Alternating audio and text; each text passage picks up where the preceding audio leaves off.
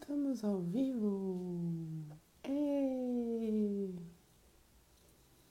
Bom dia! Bom dia, Daisy Dalgo!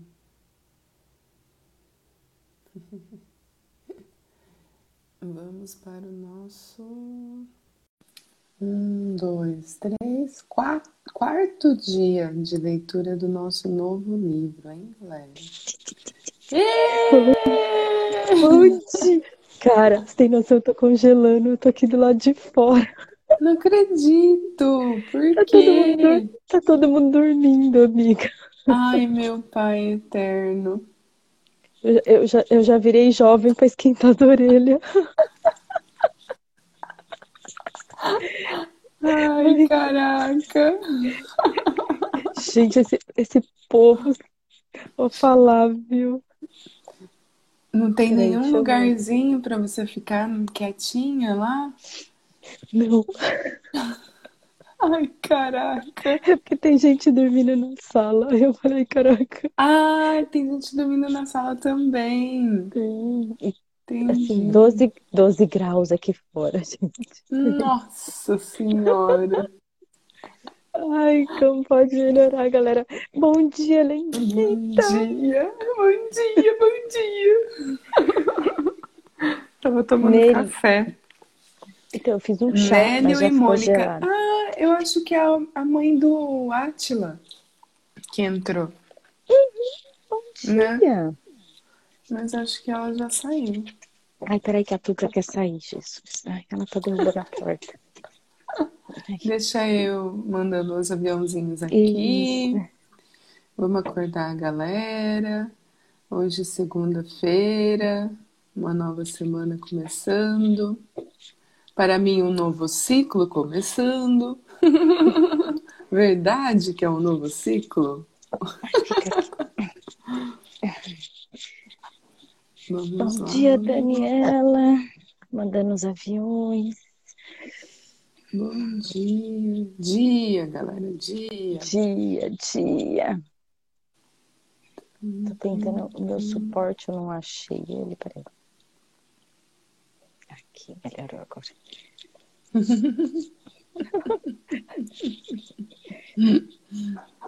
Ai, ai.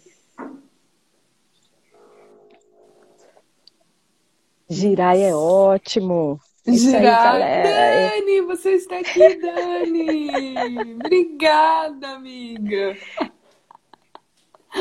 Girai. E, Essa, e tirou eu... do ba... Essa entregou a idade. Total. E eu encontrei uma, uma amiga das antigas um sábado, que eu fui buscar um bolo ali na Sodiê. É. Ai... Creed! A Sofia assim olhou pra minha cara, tipo, Creed? Quem é Creed? Creed? É os apelidos da mamãe da época da balada. Até, até que Creed, nessa realidade, é recente, né? Porque tem, o, tem um game, né? Que tem, acho que um personagem Creed. É assim, ó, que escreve. Creed! E não tem nenhuma explicação lógica, assim, esse apelido. Ah. É verdade que, né, apelido tem que... É Creed, olha lá, tem que ter uma explicação lógica. Bom dia, João! Seja bem-vindo! Bom dia, bom dia! A gente está fazendo a leitura aqui. Eu acho... Ele tem entrado alguns dias, não sei se você tem Sim. ficado, João, mas a gente lê livros todos os dias, às oito da manhã, de segunda a sexta, aqui Exato. no Hub. E nós estamos no nosso oitavo livro. Tá. Nós não divulgamos a capa pra gente não. trabalhar já de cara o não julgamento, porque quantas vezes, né, a gente julga o livro pela capa e assim por diante. Só compra um livro a partir do momento que a gente lê a capa, lê atrás, lê as orelhas, né? Será? Será? Será? Muitas vezes a gente perde algumas oportunidades aí, né, de receber. Exato, e esse livro tem sido esse, o aliás, todos, né? Presentados. Todos, todos são presentes. Todos, todos, todos. Dia, dia Lu, Lu, dia Van. Galerinha que acorda cedo. tá aqui com a gente. Gente, a gente percebe, para quem tá aqui, quem tá aqui com a gente desde o começo, né, das primeiras leituras, compartilha aqui com a galera, assim, as mudanças, né, que acontecem no nosso dia a dia. Sim. Cris! Dia! Cris! Cris, contagem regressiva!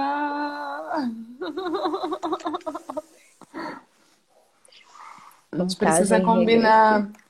Vamos combinar como que a gente vai, Cris. Aqui tudo pronto. Que mais é possível, eu já, galera? Eu já tô na metade do caminho. É, a Deusa já tá na metade do caminho. Aliás, gente, minhas leituras vão ser assim meio nômades, né? Cada hora num lugar diferente. Como pode ser mais mágico? Meu, não pergunta o que mais é possível, não, galera. Perguntem, não, não perguntem. Não façam essa pergunta. Para quem tá aqui com a gente já, não pergunta o que mais é possível. Se me falassem, se me perguntassem, Daisy, você vai fazer uma live às oito da manhã numa casa de uma pessoa que você acabou de conhecer. Que você deixa todo mundo dormindo. E, e, e, meu, é, é muito surreal. Muito, muito surreal. surreal. Gente, é. O livro tá Se com... falassem pra mim também que a Daisy ia falar, fazer isso, eu não ia acreditar. Não. Não, ler oito livros? Oito livros de manhã. Em, me... em menos de... Em menos de, de manhã... quatro meses. De manhã é pra você, Lenzita, que é, faz mim, três meses é que mim. Você acorda cedo. Sim. Antes eu acordava faça, às nove, gente. Faça chuva, faça sol, faça, chuva, faça, faça frio. Sol. Vai ser nosso primeiro inverno, né? Eu percebi agora. É o nosso agora. primeiro inverno. Vocês vissem como eu tô? Mereci um making off. Eu tô mais que Batian, você não tá entendendo. Ai, meu pai eterno. Eu tô com uma blusa de lã, uma bota e outra. Tô pronta pra esquiar, galera. Ainda bem que a Tuca veio aqui esquentar meu colo. Mas é isso, galera. Isso, isso define o poder de escolha, que a gente sempre fala, né? Quando a gente escolhe. Sim. E aí não tem escolhe, mais espaço. Só vai. Só vai. Não tem, não tem mais espaço porque não dá certo. Porque tudo não. dá certo. Tudo, tudo dá certo. Não tem mais desculpa, gente. Não. O mais não. engraçado é que quando a gente começa a contar desculpa, a gente mesmo já começa a dar risada. Depois desse livro, então? Depois dessa leitura... Gente, de verdade, a leitura do livro sétimo, que já está liberado para quem escolhe, né, é, ouvi-lo. ouvi-lo, é. O livro um já está liberado no, no podcast, né, no Hubcast, e a gente já está no segundo livro dessa mesma linha de, de pensamento e divisor de águas, mais uma vez. Total. Quantos divisores de águas estão disponíveis que a gente não está acessando para poder escolher mais, ser mais nós mesmo? O movimento Sexy Hubbers é, é, é além disso, né? Você escolher é muito você. além. Tá só começando, gente. Tá com essa leitura. Bora lá, bora lá. Bora, dia, Mara, dia, dia, Camila. Lá. Incorporando em três, dois, um. Eu já Não, incorporei pra esquentar a orelha. Detalhe, gente. Esse óculos que eu uso, ele é de miopia, né? E aí eu fui no oftalmo semana passada e eu não preciso usar. Tipo, quando eu vou ler de perto, eu tenho que tirar. Lembra que eu comentei? Que pra se mexer no celular, tipo, eu tenho que tirar. E agora eu tô lendo com esse óculos, fica tudo embananado. Acho que eu vou ter que pôr um óculos sem grau pra ler. Ai, a Lu disse que perdeu a hora na sexta. Tudo bem, querida? Tá tudo certo, Lu, receba. Vamos começar, galera. Soltem os cintos. Vamos, por favor. Ó, soltem os cintos, mandem coração, compartilhem. Vamos fazer essas mensagens chegarem para mais pessoas, galera. Quem escolhe essa contribuição junto com o Hub. É isso. Bora lá. Junto. Ai, ai, ai. Vamos lá. Então, Bora. a última leitura terminou com o jovem, né? E agora a gente está entrando na parte dois desses encontros. Vamos ver você se o jovem come... tá mais... Você que vai começar a leitura, Dê. É, deixa eu ver aqui, tá? Parte dois. Por que negar Pode começar? Página... Não, é pode, ir, pode ir. Então, bora lá. Parte dois. Por que negar recompensa e punição? O diálogo com o filósofo não se encerraria tão facilmente.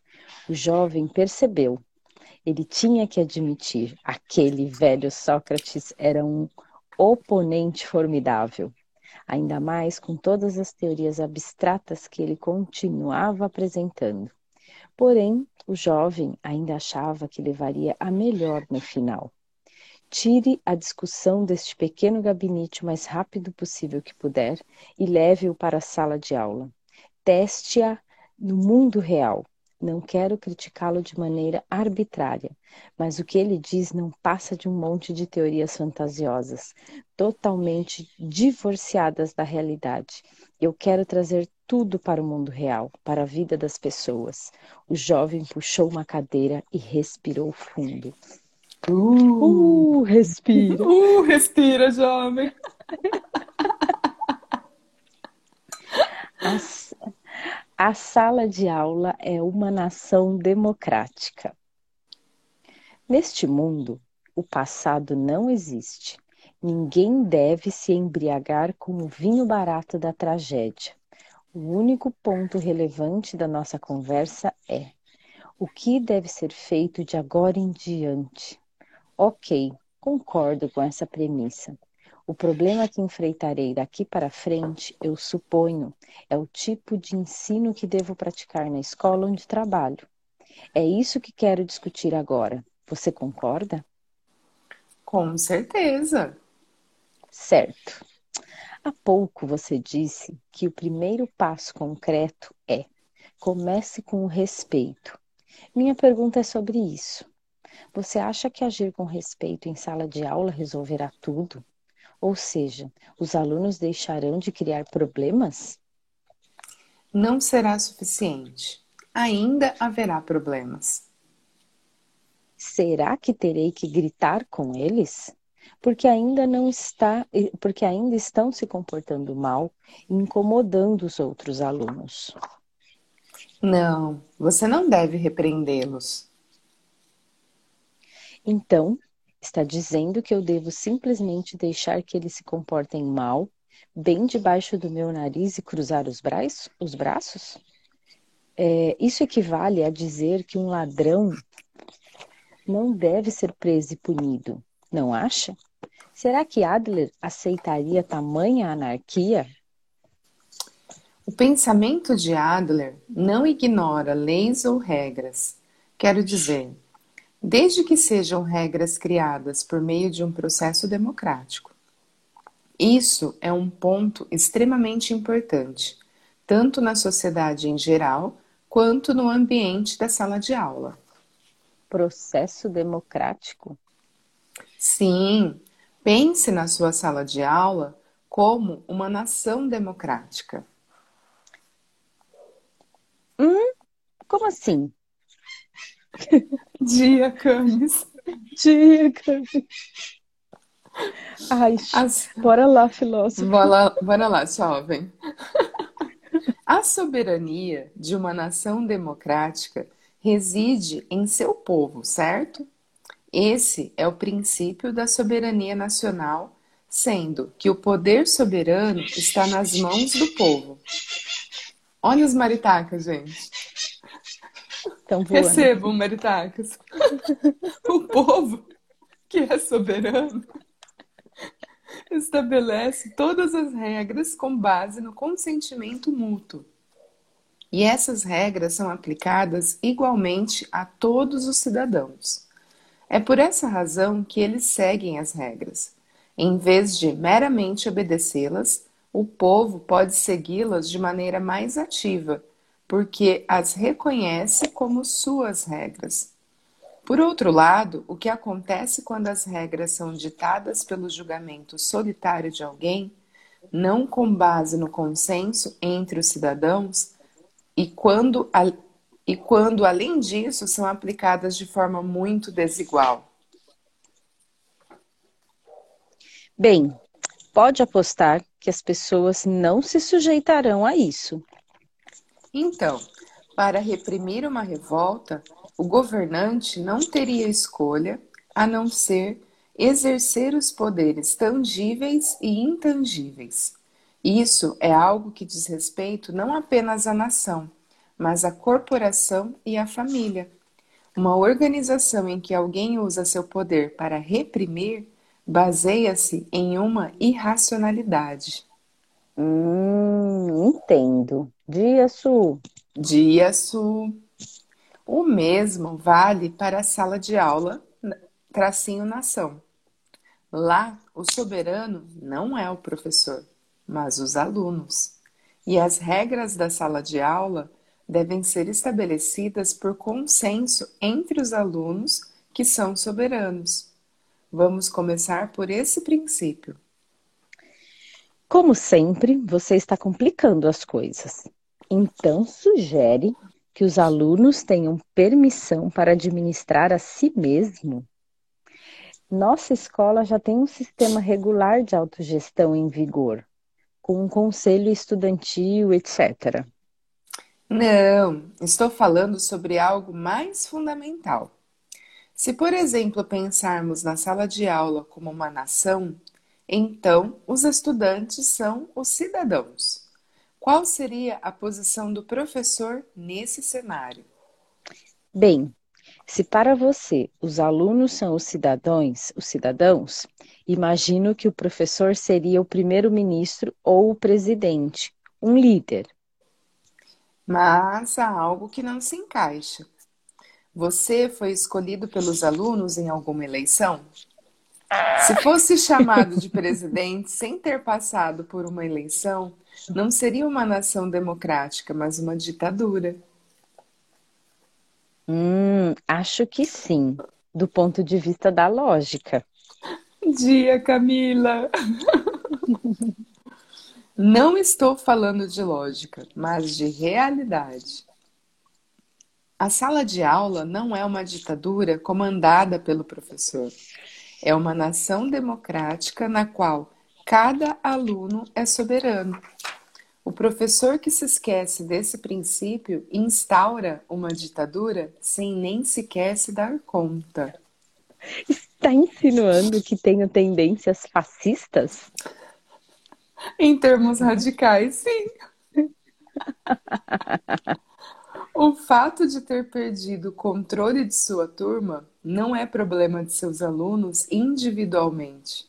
E você está suficientemente qualificado como professor. A situação ali é semelhante à de uma ditadura corrupta. É por isso que ela saiu do controle.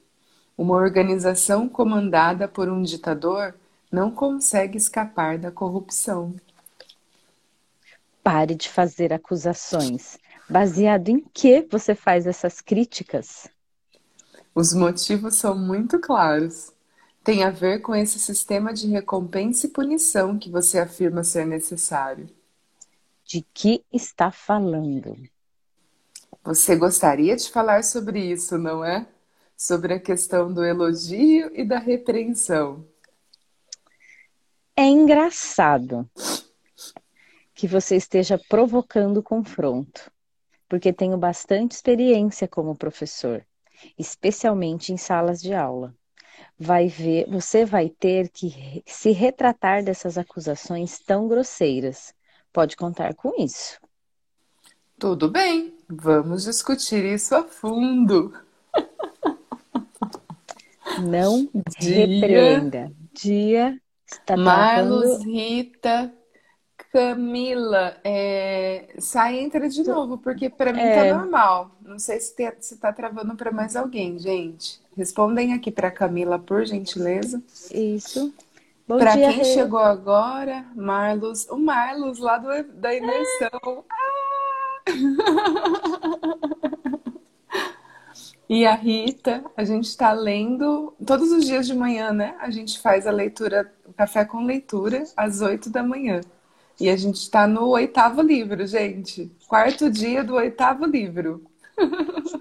E esse livro costuma ter uns fights, tá começando um agora. E aí, são dois gente... personagens. Ai, quem sou eu? Quem sou eu? Ai, ai. Melhorou, Cami? Melhorou? Acho que eu fiz isso. É, pode ser a conexão, né? Baixa baixando barreiras. barreiras, baixando barreiras. Barreira, como pode baixa... melhorar? Conversa com a internet, Cami. Isso. Como pode melhorar? Bora lá. Bora lá.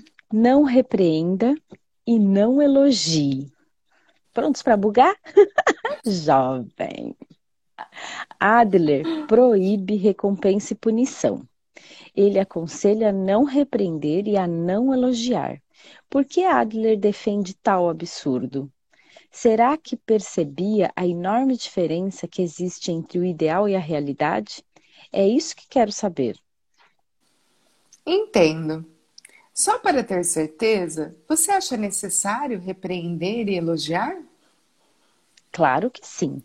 Mesmo que meus alunos não gostem de mim por causa disso, ainda assim preciso repreendê-los. Eles têm que corrigir seus erros. Sim, vamos começar respondendo se é certo ou errado repreender. Pois bem, por que não se deve repreender uma pessoa? Hum. Talvez seja melhor analisar isso conforme a situação. Primeiro, pense em um garoto que se comportou mal. Pode ter feito algo perigoso que prejudique outra pessoa ou ainda se aproxime de um ato criminoso. Por que diabos o, garo- o garoto agiu assim? Podemos considerar a possibilidade de que ele não soubesse que era algo ruim. Como assim não soubesse? Vou usar minha história como exemplo. Quando eu era criança, levava sempre uma lupa comigo. Eu encontrava insetos e plantas e analisava tudo com a lente. Passava o tempo todo observando mundos invisíveis a olho nu, absorvido com aquilo como um entomologista. Também tive essa fase. Mais tarde, porém, descobri um uso completamente diferente para a lupa. Eu capturava a luz do sol através dela e direcionava a um pedaço de papel preto. Não é que o papel começava a soltar uma fumaça e logo estava queimando? Testemunhar esse milagre da ciência, que mais parecia um truque de mágica, me deixava empolgado. Eu não conseguia mais pensar na lupa apenas como uma lente de aumento. Isso era o máximo.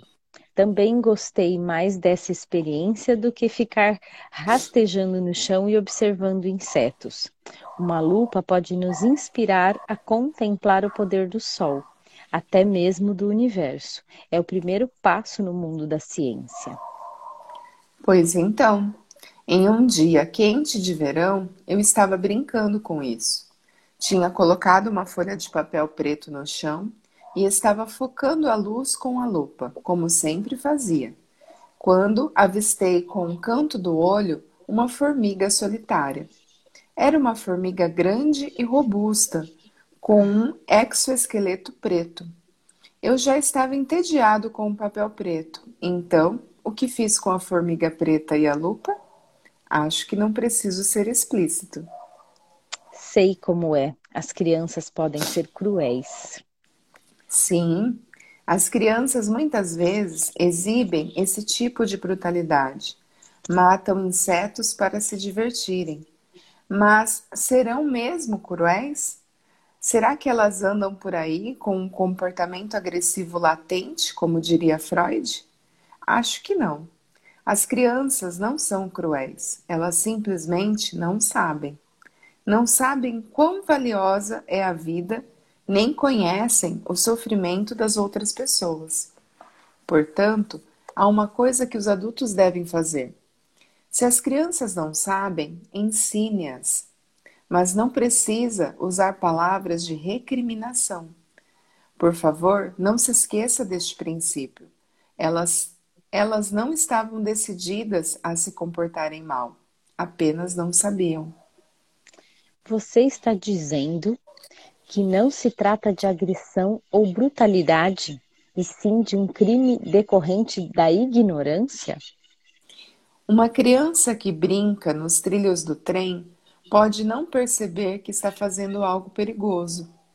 Outra que grita em um lugar público pode não saber que está incomodando. Todo mundo começa sem saber das coisas. Você não acha insensato recriminar duramente uma pessoa se ela não sabe que o que está fazendo é errado? Com certeza, se ela de fato não souber. De adultos como nós, espera-se ensinamento, não reprimendas. Com palavras sensatas, sem perder a calma ou levantar a voz. Você consegue agir assim. Se esse fosse o único exemplo, então você estaria certo. Porque você não vai aceitar de jeito nenhum a própria brutalidade ao matar aquela formiga, certo? É, mas essa não é uma linha de raciocínio aceitável para mim. Parece que vai ficar entalada na minha garganta, como um xarope enjoativo. Sua compreensão das pessoas é muito ingênua. O que isso tem de ingênuo? Crianças que estão na educação infantil são outra história. Mas no ensino fundamental, elas já têm plena consciência do que fazem. Sabem muito bem o que é proibido e o que é considerado imoral. Pode-se dizer que essas crianças se comportam mal como se fossem prisioneiras da consciência. Elas têm que ser duramente punidas por suas transgressões. Eu gostaria que você repassasse, que você parasse com essa dissimulação. Parasse de fingir que elas são anjos inocentes. De fato, muitas crianças com problemas de comportamento sabem exatamente que aquilo que estão fazendo é errado. Esse talvez seja o caso da maioria. Você nunca achou isso estranho? Elas se comportam de maneira problemática não apenas sabendo que é errado, mas tendo a noção de que serão repreendidas pelos pais e professores. É bem irracional. É simplista, isso sim. Elas entenderiam caso se acalmassem e pensassem sobre o que estão fazendo, mas não conseguem agir assim. Será que é mesmo esse o caso? Você não vê que lá no fundo elas têm outra mentalidade? Então, elas se comportam mal mesmo sabendo que serão repreendidas. Até as crianças que choram quando, até as crianças que choram quando são repreendidas? Certamente não seria uma perda de tempo e esforço considerar essa possibilidade. Na psicologia adleriana contemporânea, identificamos no comportamento problemático humano cinco estágios, cada um deles com o próprio estado mental atuando em segundo plano. Hum, ah, finalmente você está entrando na seara da psicologia.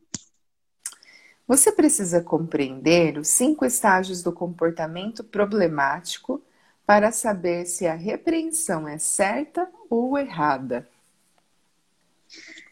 Vamos ouvir então. Quero ver quantos, quanto você realmente compreende as crianças e o ambiente educacional atual. O raciocínio do filósofo não fazia sentido algum. O jovem ficou furioso.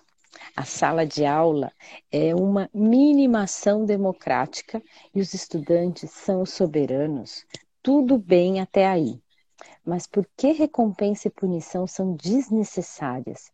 Se a sala de aula é uma nação, não é preciso haver leis? E se as pessoas que descumprem as regras e cometem crimes, não é preciso haver punições? O jovem escreveu os cinco estágios do comportamento problemático em seu caderno e sorriu para si mesmo. Vou verificar se a psicologia adleriana é uma área de estudos realmente aceitável no mundo real, ou se engloba apenas um monte de teorias vazias. Qual é? Bom dia, Dani! Bom dia, Dani! Qual é o objetivo do comportamento problemático? Por que as crianças apresentam comportamentos problemáticos? A psicologia adleriana se concentra nas metas por trás dos comportamentos. Ou seja, pensamos que o comportamento problemático das crianças, não só delas, com todo tipo de metas, tem cinco estágios. O fato de ter cinco estágios significa que o comportamento se agrava gradualmente? Sim, jovem. E esses estágios abrangem todos os tipos de comportamento problemático humano. Sempre que possível, é preciso tomar providências na fase inicial, antes que a conduta se agrave. Então, por favor, apresente o primeiro estágio. O primeiro estágio do comportamento problemático é a necessidade de ser admirado. Anota aí, galera, são cinco estágios. Papel e caneta na mão, gente. Necessidade de ser admirado, em outras palavras, é como se as pessoas pedissem, me elogiem? Isso. Os alunos desempenham o papel da criança bem comportada, diante de pais, professores e outros. Assim como a pessoa que trabalha em uma empresa se esforça para demonstrar sua motivação e sua obediência ao chefe e aos colegas mais experientes. Ao fazer isso, ela espera ser elogiada por eles. É aí que tudo começa. Mas isso... não é desejável? Os alunos estão se mostrando produtivos, sem incomodar ninguém. Podem, inclusive, ajudar outras pessoas. Não consigo encontrar razões para considerar isso problemático. Certamente, se cada uma de suas ações for analisada em separado, eles podem parecer crianças bem comportadas ou alunos modelo. No caso das crianças que se esforçam muito nos trabalhos escolares e nas atividades esportivas, ou dos funcionários dedicados ao seu trabalho, eles estão se empenhando, então os outros vão querer elogiá-los. Há um grande obstáculo aqui, no entanto. A meta deles será sempre receber elogios e, indo mais além, conquistar uma posição privilegiada na comunidade. Quer dizer que, se os motivos não forem puros, esses, esse comportamento é inaceitável? Que filósofo simplista você é! Mesmo que o objetivo seja receber elogios, eles ainda são estudantes dedicados, não são? Não vejo problema algum nisso. O que você acha que acontece quando os esforços deles não recebem nenhum elogio por parte dos pais e professores ou dos chefes e colegas de trabalho? Imagino que eles fiquem insatisfeitos ou até mesmo ressentidos. Certo.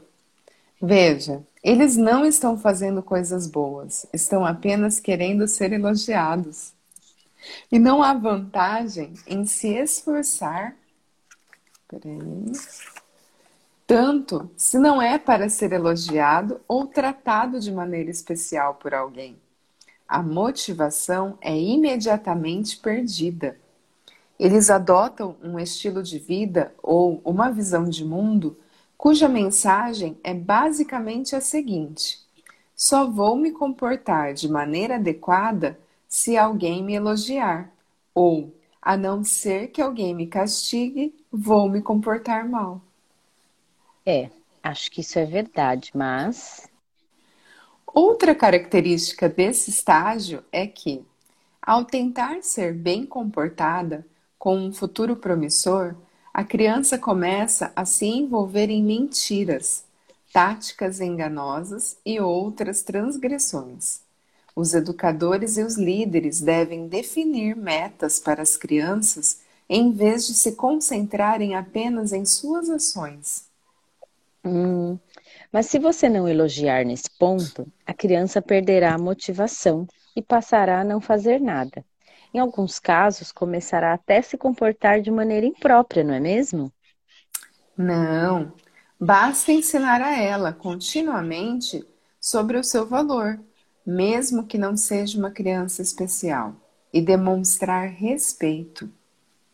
De maneira concreta, como se faz isso?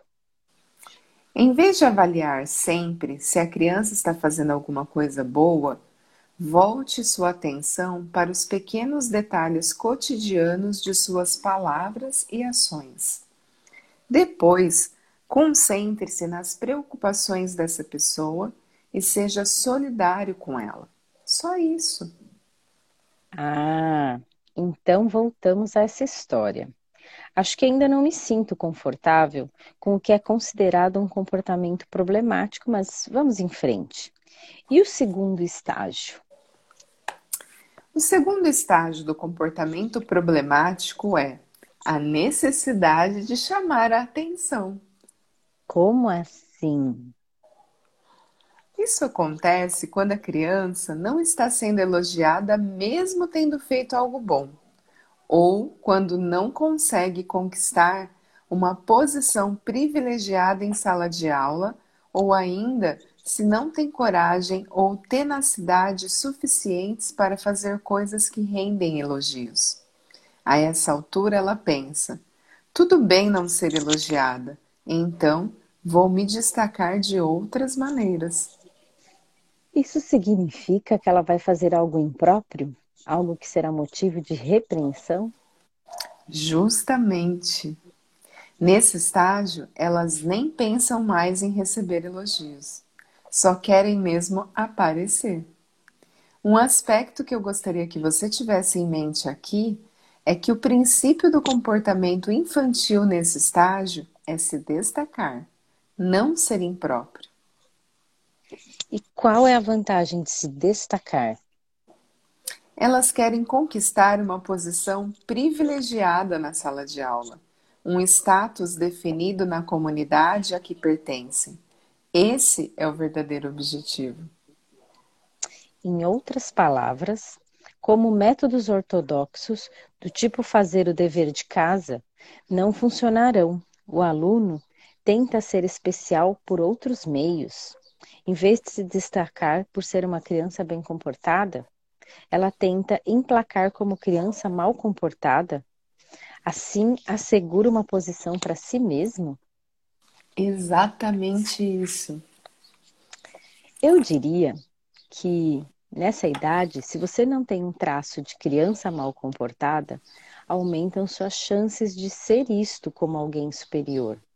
Então, falando em termos concretos, como eles fazem para se destacar? Crianças assertivas tentam chamar atenção por meio de alguma transgressão, ou seja, descumprindo as regras menos importantes da sociedade e da escola. Fazer bagunça na sala de aula, ridicularizar o professor, bombardeá-lo com perguntas, esse tipo de coisa. Mas eles num, elas nunca avançam o sinal a ponto de atrair a ira dos adultos. Em geral, são adoradas pelos professores e amigos por serem uma espécie de palhaço da turma. Já as crianças passivas tentam chamar atenção exibindo uma queda drástica no desempenho escolar, esquecendo objetos ou chorando.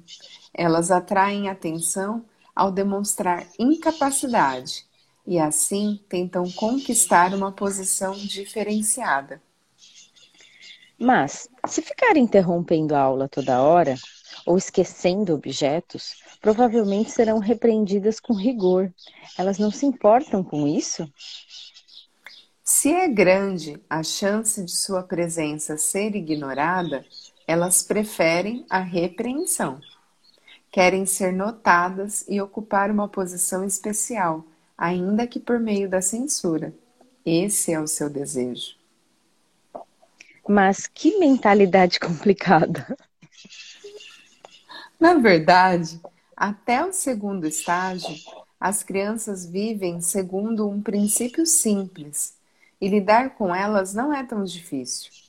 O respeito nos permite ensinar que não há necessidade de elas serem especiais, e que todas têm valor tal como são.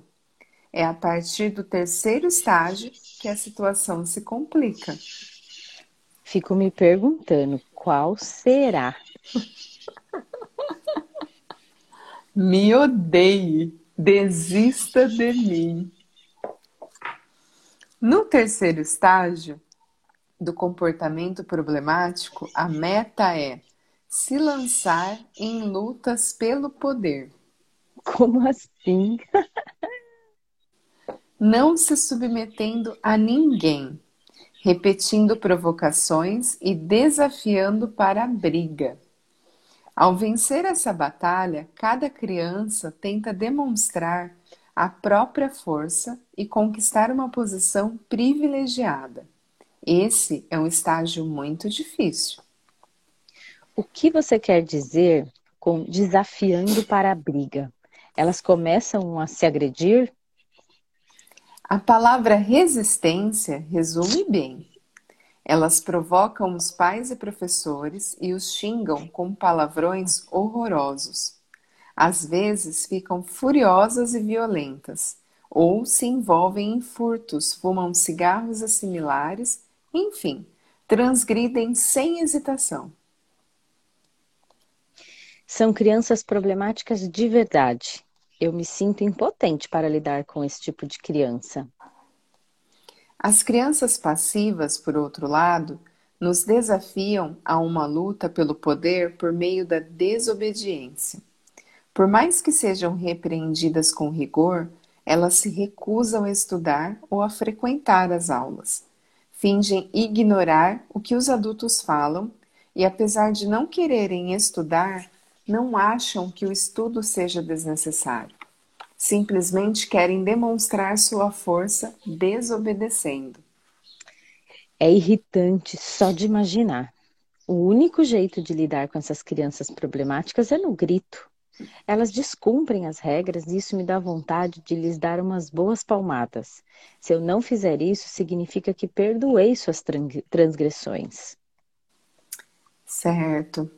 Muitos pais e professores sentirão raiva e reagirão com repreensões. A questão é que isso nada mais é do que ceder à provocação do outro e se igualar a ele. A criança preparou uma armadilha e você caiu nela. É, o que fazer então? Ai, por favor, filósofo. Ah, se houver alguma questão legal, trate-a como tal. Em relação a qualquer outra luta pelo poder, no entanto, saia do campo assim que identificar o jogo do adversário. É a única conduta que você pode adotar de imediato. Considere que, mesmo sem recriminações, o simples fato de expressar com um olhar que você está prestes a perder a cabeça já o coloca em campo na luta pelo poder. E se um estudante fizer algo errado na minha frente, como devo reagir? Um educador deixaria o aluno sozinho e não faria nada? Tenho certeza de que há uma conclusão lógica, mas seria melhor esperar até eu acabar de explicar os cinco estágios para então refletirmos juntos sobre isso. Ok, próximo. No quarto estágio do comportamento problemático, a pessoa entra na fase da vingança. Vingança?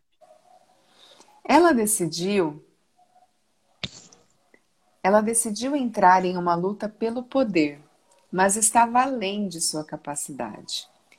Como resultado, não conseguiu vencer nem conquistar uma posição privilegiada e ganhou o desprezo dos outros. Sofrendo pela batalha perdida, ela se retira temporariamente e planeja sua vingança. Mas quer se vingar de quem e por quê? É uma vingança amorosa contra quem não reconhece o eu insubstituível, contra quem não a ama. Vingança amorosa? Por favor, tenha em mente que a necessidade de ser admirada, de chamar atenção e de lutar pelo poder expressa o sentimento de carência amorosa que diz: quero que você tenha mais consideração por mim.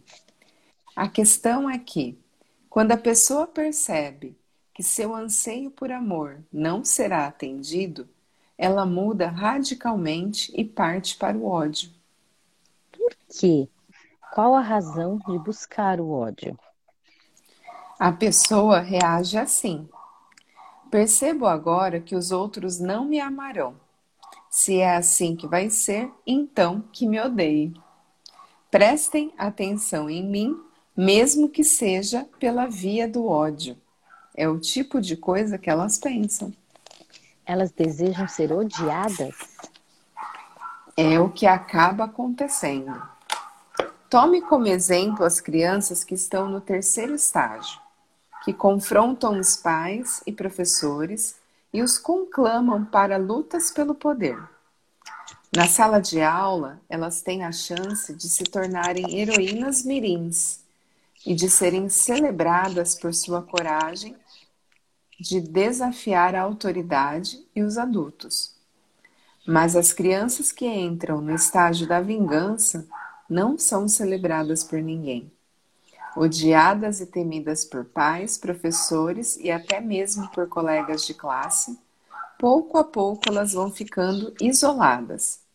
Mesmo assim, tentam se conectar com as outras pessoas por meio de um atributo: serem odiadas. Se é assim, deveríamos fingir que, os, que as ignoramos. Basta romper esse ponto de contato que virou ódio, porque não haverá necessidade de vingança. Dá para descobrir uma abordagem mais sensata, não dá? Na teoria, isso pode funcionar, mas na realidade é difícil aceitar a conduta delas. Por quê? Você está dizendo que não tenho paciência para isso? No estágio da luta pelo poder, as crianças desafiam as pessoas para o enfrentamento direto, justo e honesto. Suas provocações, que incomodam pela linguagem abusiva, estão diretamente relacionadas a seu sentido de justiça. É por isso que elas podem ser vistas como heroínas por seus colegas. É possível lidar com esse tipo de provocação de maneira tranquila. Já no estágio da vingança, não é recomendável enfrentar as crianças diretamente. Elas não estão planejando fazer coisas ruins, apenas repetem condutas que desagradam as outras pessoas. Consegue me dar um exemplo concreto? Vamos lá. Um exemplo óbvio seria o que chamamos de comportamento assediador envolvendo perseguição. Uma forma típica de vingança. É a vingança amorosa, focada na pessoa que não o ama. Os assediadores têm total consciência de que seu alvo não apreciará seu comportamento. Sabem que dali não resultará uma boa relação. Mas ainda assim traçam planos para que de alguma forma, para de alguma forma criar uma conexão, mesmo que seja pelo ódio ou pela antipatia. Que tipo de lógica detestável é essa? Na psicologia adleriana, a autoflagelação e o isolamento social também fazem parte da vingança. Ao causar danos a si mesma e, a, e se desvalorizar, a pessoa acusa o outro dizendo: a culpa é sua por eu ter ficado assim. É natural que os pais se preocupem, e a experiência é realmente devastadora para eles. Mas do ponto de vista do filho, a vingança é um sucesso. Bem, agora estamos nos aventurando, aventurando nos domínios da psiquiatria, não é? Não é não? Algum outro exemplo? Além dos casos que chegam à violência ou à linguagem abusiva, há também muitas crianças problemáticas que se envolvem com gangues de delinquentes ou mesmo com crime organizado. As crianças passivas, por sua vez, lançam mão de outros métodos incômodos de vingança, como abdicar da higiene pessoal ou se entregar a hábitos grotescos, que com certeza provocarão reações de desagrado nos que estão ao seu redor. Como devemos reagir a esse tipo de comportamento? Se houver alunos assim em sua classe, não há nada que possa fazer a respeito. A meta deles é se vingar de você. Quanto mais você tentar ajudar, mais eles vão agredi-lo com palavras e ações, pois encaram isso como uma nova oportunidade de vingança. Nesse momento, a única saída é solicitar ajuda a alguém que não tenha nenhum envolvimento ou interesse pessoal, como um professor de outra turma ou uma pessoa de fora da escola, inclusive especialistas como eu, por exemplo. Mas se esse é o quarto estágio, ainda falta um, certo? Sim. Há um último estágio que é ainda mais difícil do que a vingança. Explique, por favor. O quinto estágio do comportamento problemático é a prova de incompetência. O que é isso? Jesus. Bora Tente... lá, respira. Uh, respira. Tente se colocar na pele da criança que está no quinto estágio. Embora tenha feito de tudo para garantir um tratamento especial, nada saiu como você planejou. Seus pais, os professores, até mesmo os colegas de classe, ninguém passou a odiá-lo como você gostaria. Você não consegue se destacar na sala de aula nem em casa. O que faria nessa situação? Eu provavelmente desistiria, porque não importa o que eu faça, não consigo obter o reconhecimento de ninguém. Acho que pararia de me esforçar. De qualquer jeito, seus pais e professores reclamariam que você precisa estudar mais e começariam a intervir em várias coisas, como seu comportamento na escola e seu relacionamento com os amigos. Tudo porque querem ajudar, é claro. Não é da conta deles. Se eles fossem capazes de fazer a coisa certa, já teriam feito há muito tempo e preferiria que não se importassem. Você não conseguirá fazer com que entendam isso. As pessoas ao seu redor querem que você se esforce mais. Elas sabem que você é capaz e têm a expectativa de que mude por esforço próprio. O que estou dizendo é que esse tipo de expectativa é um grande estorvo. Adoraria que me deixassem em paz. É justamente isso.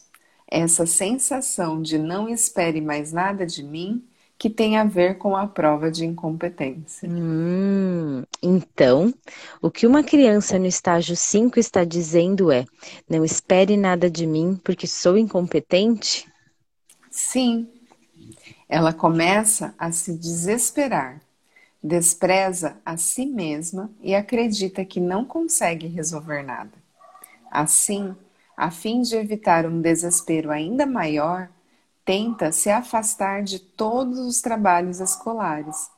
É como se anunciasse a quem estivesse por perto: isso é para mostrar que sou incompetente.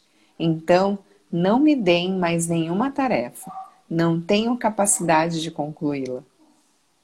As crianças fazem isso para não magoarem mais? Isso mesmo. Se elas pensam, talvez eu consiga dar conta, quando assumem um trabalho, mas não chegam a concluí-lo, a sensação é de que deveriam ter decidido desde o início que não havia como serem, de... serem bem-sucedidas. Deveriam simplesmente ter desistido. Seria bem mais fácil dessa maneira e não precisariam se preocupar com a decepção futura. Dá para entender a sensação. Então, elas tentam provar de todas as formas que são incompetentes. Agem como se fossem completas idiotas. Fazem tudo lentamente e param de tentar realizar até mesmo as tarefas mais fáceis. Por fim, convencem até a si mesmas de que são idiotas. Alguns alunos dizem que são burros. Se eles são capazes de expressar isso, estão, em, estão provavelmente zombando de si mesmos. O comportamento bobalhão das crianças no quinto estágio parece o de alguém que sofre de uma doença mental. Sempre que elas se flagram tentando fazer algum trabalho ou refletir sobre algo, imediatamente acionam um freio e, e então, de maneira pessimista, rejeitam as tarefas e as expectativas do que estão ao seu redor. Como devemos interagir com essas crianças? A mensagem delas é: não esperem nada de mim, não liguem para mim e até desistam de mim. Quanto mais os pais e professores tentam ajudar, mais extremas são as provas de incompetência que, essa criança, que essas crianças oferecem. Infelizmente, não há nada que você possa fazer. A solução é recorrer a um especialista, porque mesmo para um profissional, o caminho de prestar assistência a crianças que entraram no estágio da prova de incompetência é muito difícil. Não há muito que os educadores possam fazer por elas. Na verdade, a maior parte dos comportamentos problemáticos vai até o terceiro estágio, de luta pelo poder. Portanto, o papel dos educadores é fundamental para impedir que esses comportamentos progridam até o quinto estágio. Uau! Se houver punição, o crime deixa de existir? Que horas são? Que horas é são, pergunta. galera? Galera, eu tô sem relógio. Coloca aí pra gente. Ah, esse, mas esse daqui é, acho que é curtinho. Dia, Deia, dia. Ela veio me trazer um chá quentinho, gratidão. Eu já sumiu.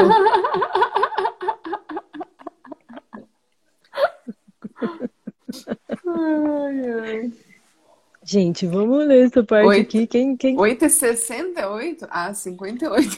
oito e cinquenta e oito. Quem quer Vai, saber se houver punição? Quem quer o saber se houver punição? O crime deixa de existir. Jesus. Nossa Senhora, vamos ter que fazer um clube do livro só para interpretar tudo isso aqui, gente. Vamos. Doideira, galera. Caraca. Jovem, bora lá. Os cinco estágios do comportamento problemático compõem, de fato, uma análise interessante. Primeiro, você busca ser admirado. Em seguida, faz de tudo para chamar a atenção. Para chamar a atenção das pessoas. E quando isso não funciona, envolve-se em lutas pelo poder, que depois descambam para uma vingança abominável. Por último, transforma sua própria incompetência em um espetáculo. Caraca. E hum. tudo isso parte da sensação de pertencimento, ou seja, da meta de assegurar uma, posi- uma posição especial na comunidade. Ô, Maritaca, receba, elas Maritaca. Passaram, elas passaram, elas acabaram de ir. Elas querem fazer parte do pertencimento. Elas querem. Então, ó, eu vou, eu vou ler de novo essa frase, porque eu vou fazer uma releitura dessa frase. E tudo isso parte da sensação de pertencimento, ou seja, da merda de assegurar uma posição especial na comunidade. Não é da meta, é da merda, né? É da... Ou do alvo. Certo. Essa é uma linha de raciocínio muito ao estilo da psicologia adleriana, que é focada na relação interpessoal. Vou aceitar essa classificação, mas você esqueceu que deveríamos estar discutindo se repreender é certo ou errado. Veja bem, eu pus em prática essa educação adleriana de não repreender. Esperei que meus alunos percebessem que eu não estava repreendendo ninguém. E o que você acha que aconteceu com a turma? A sala virou um jardim zoológico e um lugar completamente sem regras. Por isso, então, você optou pela repreensão. Repreender mudou alguma coisa? Eu grito bem alto com os alunos quando eles estão fazendo barulho, a situação se acalma imediatamente. Se os repreendo quando se esquecem de fazer o dever de casa, assumem uma expressão pensativa. Mas isso não dura. Logo começam a bagunçar novamente e não entregam os deveres. Por que acha que eles fazem isso? Estou lhe dizendo, é por causa de Adler. Foi um erro começar as aulas sem dar broncas. Desde que passei a agir com calma e permitir tudo, os alunos me menosprezam e pensam: não precisamos nos preocupar com esse cara, ou ele vai deixar que a gente faça qualquer coisa. Teria sido diferente se você tivesse repreendido a turma desde o início? Claro que sim. Esse é o meu maior arrependimento em tudo na vida.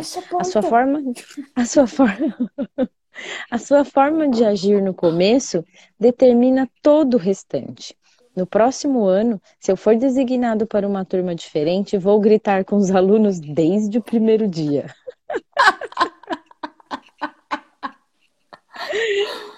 Entre seus colegas de trabalho, mesmo os mais experientes, há pessoas muito rígidas, não há?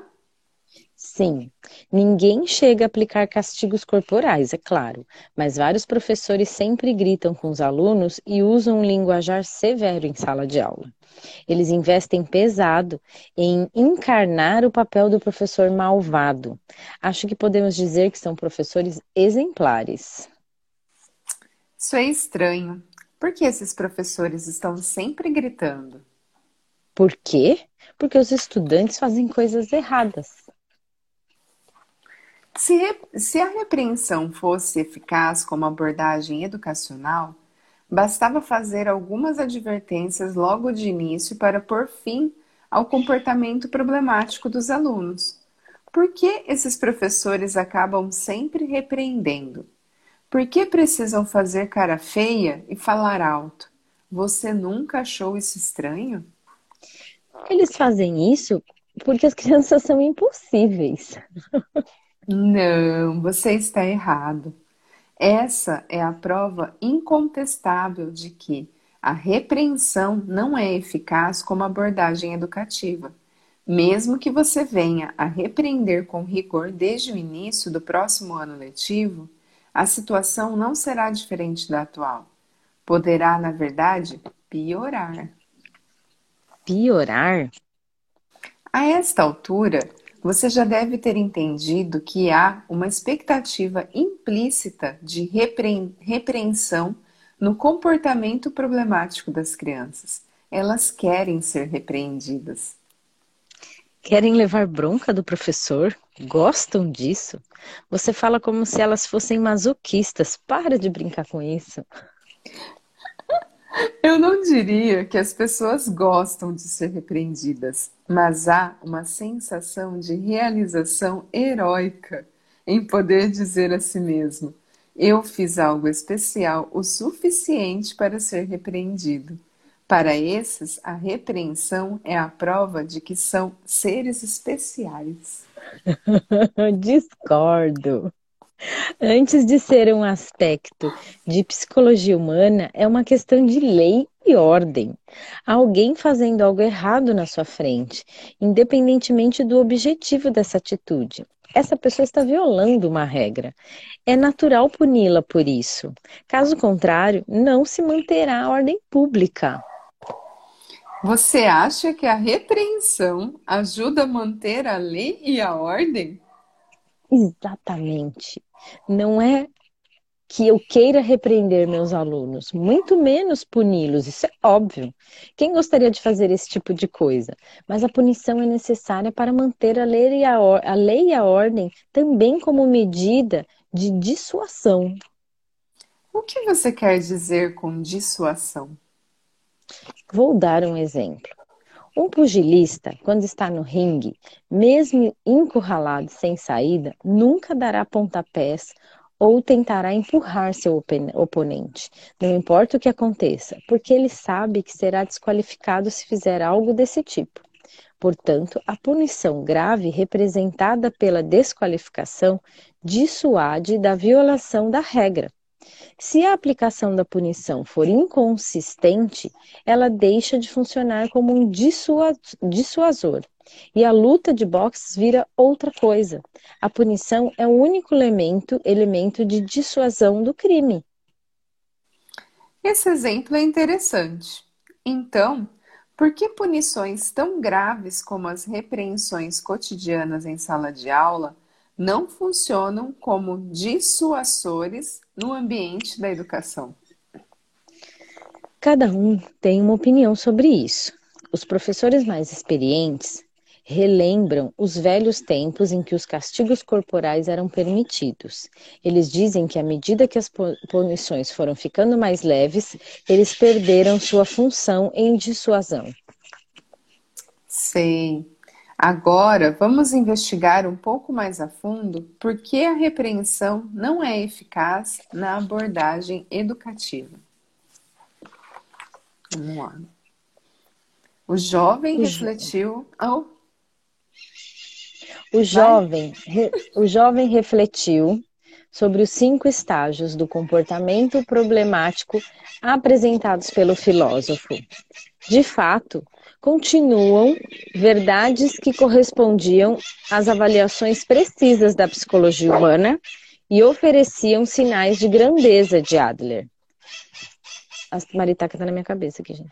Ainda assim, o jovem pensou consigo mesmo. Sou o único adulto responsável na minha sala de aula e cabe a mim dar o exemplo de como se vive em sociedade. Em outras palavras, se não houver punição para quem comete erros, a ordem social cairá por terra. Não sou um filósofo que usa teorias para tratar as pessoas como joguetes. Sou um educador responsável pelo futuro das crianças. Esse peso, essa responsabilidade com as pessoas que vivem no mundo real, não é algo que o filósofo consiga entender. É, galera. Hum, Caraca. Amanhã, amanhã o fight continua. Em nome da comunicação. Galera, como pode ser mais divertido? É isso, Luana? É isso. Caraca. Começamos é, a semana. Esse segundo livro aqui, ele está bem mais filosófico, né? Sim, ele, ele, eu percebo que ele traz mais, um pouquinho mais de consciência com relação... Porque no outro ele falou muito de divisão de tarefas, né? Que eu acho é, que é algo que a gente relacionamentos, consegue... né? Sim, que, que é algo que a gente consegue implementar. Porém, a gente sabe que nessa realidade... É... Mesmo que você consiga fazer essa divisão de tarefas, pode parecer que em algum momento ou você perdeu o controle ou o outro não está, né, fazendo aquilo que a gente gostaria. E então acho que esse livro complementa, né, ele está aprofundando um pouquinho mais e esses cinco estágios, né, independente dele estar tá usando aqui o exemplo de sala de aula, né, ele só usa... É isso que eu ia falar, seria... expandam isso para outras situações, porque isso se aplica para tudo, gente. Exatamente, o ambiente de casa, o ambiente de trabalho, é, então é perceber, e apesar dele estar colocando aqui, né, que chegou a, depois do terceiro, quarto e quinto estágios não tem mais saída, quantas vezes a gente ainda está no terceiro estágio, né, mesmo adulto? Foi o que me veio aqui. Opa! Então, é baixar barreiras, né? Como tudo que a gente coloca aqui, né, sem ponto de vista, baixando barreiras, do que está disposto a receber e a partir disso tirar proveito, né, gente? A gente sempre pode tirar proveito, assim, no sentido de criar mais para as nossas vidas. Sempre. É esse, é esse o recado nesse dia especial, começando a semana com a Lenzita fazendo aniversário. Tchê, tchê, tchê. Peguei o código. Eu não dormi essa noite, você tem noção? Você tem noção? Por quê? Eu, eu tô sem... Ah, porque eu fazia, imagina, um dia especial, não posso esquecer. Ai, meu Deus do céu. Adriana, olha esquizoide, olha esquizoide maluquinho aqui, ó. Gente, ainda ela fez um post ontem. Eu... Pegou o código, né? Peguei o código rapidinho, gente. Ai, Deus. Ela, eu não sei o que eu vou aprontar com ela ainda, gente, mas eu vou aprontar.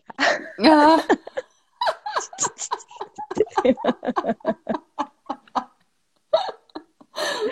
Ó, ah. A vantagem de ter uma amiga esquizoide é que você pode receber presente fora de data. Fora de Sim, caminhão. Com certeza. Quando tipo você assim, acha mas... que a data já passou, ainda continua chegando coisa, né? Tipo assim, mas, mas meu aniversário foi o mês passado, mas pra mim todo dia é dia de festa. É, bem isso. Obrigada, tipo... Su. Ai... Andréia, aparece ai, aqui, Andréia. Andréia tá escondida. É que tá mó friaca aqui fora. Obrigada, mãe! A caneca que ela trouxe, obrigada, gente. A tchusca. Ai, é a Tuca, total! A tchusca. Obrigada, Lu! Parabéns pra ela. Vem cá, deixa eu puxar a cadeira aqui. Ai, ai. Obrigada, Rê. Rê, foi seu aniversário dia seis, Rê. A ai. gente lembrou um dia numa live e aí depois passou. Oi! Oi, Deia! Parabéns! Obrigada. Muita vida, você! Muita gargalhada pra nós! Gente, alguém faz um print, ai, por favor? Peraí, um deixa print. Eu desabilitar aqui o comentário. Porque eu ainda tô com a Tuca no colo pra ajudar. Eu vou fazer. Olha lá, Dani. Olha aqui, ideia. Ai, de aniversário, que delícia! Que tudo! Ai, é bom demais. Como pode melhorar? Como pode Como melhorar? Pode Como melhorar? Pode ser mais engraçado, né? Sim. Tudo. Ai, que gostoso. Com Maritaca e tudo. Com Maritaca e tudo, gente. Cantando parabéns Ao pra você hoje, que elas estavam atacadas. É, ontem não teve. Não, ontem, ontem não, não teve. Hoje elas falavam cantar parabéns ai, pra Ellen. Tem filtro. A Su tá perguntando se tem filtro. Tem, Ixi, deixa eu ver se eu acho. Não, é que eu tenho, tinha Ixi, que ter salvado antes, agora não dá pra, pra procurar. Peraí. Hum, filtro é, de aniversário tem. Eu não tenho. Tem que esse achar aqui que a Ellen gosta. Salvo. Esse aqui é a Ellen gosta.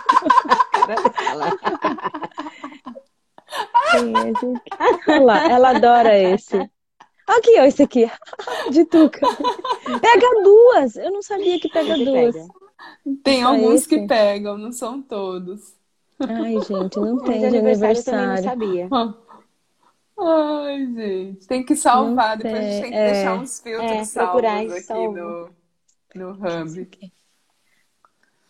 Ai, ai, gente. Tô rindo, gente. Muito divertido. Só. Obrigada, né? Beijo. Ellen gente, precisa Ellen ter sexo. Ser sexo. Feliz aniversário. É isso, galera. Lembrando, uma mulher por dia. Bora lá pegar da nossa lista de contato e só falar pra ela que ela não tem que ser forte. O que, que ela tem que ser, Dé? Sexy. O movimento é sexy. Não, oi, mais engraçado, hoje de manhã o Ângelo veio falar parabéns pra mim. O Ângelo é meu marido, gente. Ele falou assim, ah, parabéns, obrigado, te amo, nananana. Parabéns por ser essa super mulher, essa super esposa, essa super mãe. Eu falei, não, não, não, não, pode parar, pode parar uhum. tudo, eu não quero ser nada disso. Ele, eu escolhi ser... minha cara assim. Ah, lembrei, então, que você seja sempre muito sexy. Yeah! Aí sim! Pegou o código. É, foi rápido. Pegou o código. Ai, que diversão. Ai, é isso, gente. É isso, mantendo, né? Bora lá, seguindo é, esse desafio, gente. Que até eu coloquei desafio ou diversão, né? É que nessa realidade a gente tem que colocar o nome desafio, mas é mais diversão. É mais diversão, gente. É viver com mais diversão. É, é mais leve. É bem mais leve, gente. A Vanessa, tadinho. Oi? Tem que pegar ah, o tadinho. Código, Van. Eu falo é, disso o dia inteiro. É que, né? Vamos lá, né, gente? Vamos, vamos pôr em prática aqui Adler, né? Continue a nadar, continue a nadar. A nadar. Ai, é isso, galerinha. Vamos então seguindo aqui comemorações da Ellen o dia todo. Mandem beijos, abraços, beijinhos, corações pra ela. É, ela recebe, que eu sei que ela recebe. E amanhã às oito a gente tá aqui de volta. Amanhã yeah. voltaremos, final de semana continuaremos no fight. Gratidão. Fim de semana Vamos estar em presença com algumas queridas. Delícia. Sim. Beijo. Bora Beijo. lá, gente. Saindo. Saindo Muita vida a você. Muito Gratidão, doce. Gratidão, Beijo. Bora lá. Saindo junto aqui, Dé. Saindo, hein? Três. Três. Três. Dois. Dois. Um. Um. Hashtag marido que pega o código. Boa. É isso aí. Já pegou. O nosso já pegou. Pós foto dos maridos. Tchau! Tchau! Beijos, beijos! Beijos, beijos! Ai, delícia!